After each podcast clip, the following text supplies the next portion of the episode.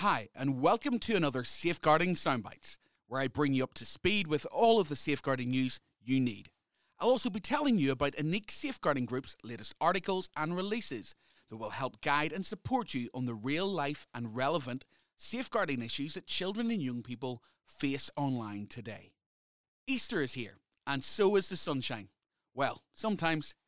But as we're all hoping the weather will soon be getting at least a little bit milder across the UK, we want to help you encourage your children and young people to step into spring and step away from the digital devices. We've created a host of resources to support you in doing so, including activity packs, our top five tips to getting kids outdoors, and our roundup article signposting you to all of our best resources for downing devices.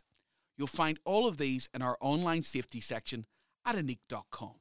Ofcom has released its latest study looking at online trends and behaviours of internet users in the UK. The government regulator in charge of broadcasting and telecommunications published their annual report into how parents and children use the internet and what their attitudes are towards the online world. Ineqe's online safety experts took a look at some of the key findings of the report, and you can find it in our online safety section. For most young people, sharing photographs of themselves online is a natural habit. They rarely think twice about it. But should we be encouraging them to develop new habits when it comes to posting photos online? After documented cases of photos of girls in school uniform being taken from the social media pages of girls and women, we've created a guide to helping children and young people start safer sharing habits. Last year, we carried out a safety review into the horror game Poppy Playtime.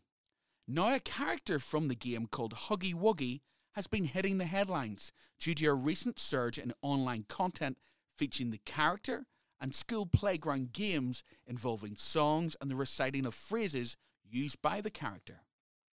With rising concerns from parents and school staff, and a recent statement from the police in Dorset, we took a look into what's been happening, and you can find it out in our online safety section.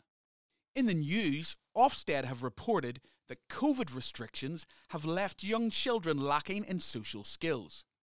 Ofsted inspectors found that children in nurseries are struggling to make friends and that babies and toddlers are low in confidence and are having speech and language difficulties, including problems responding to basic facial expressions.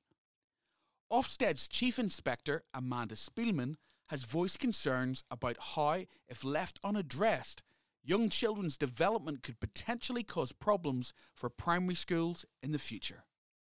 The government plans to put pressure on video game firms to ban children from buying loot boxes.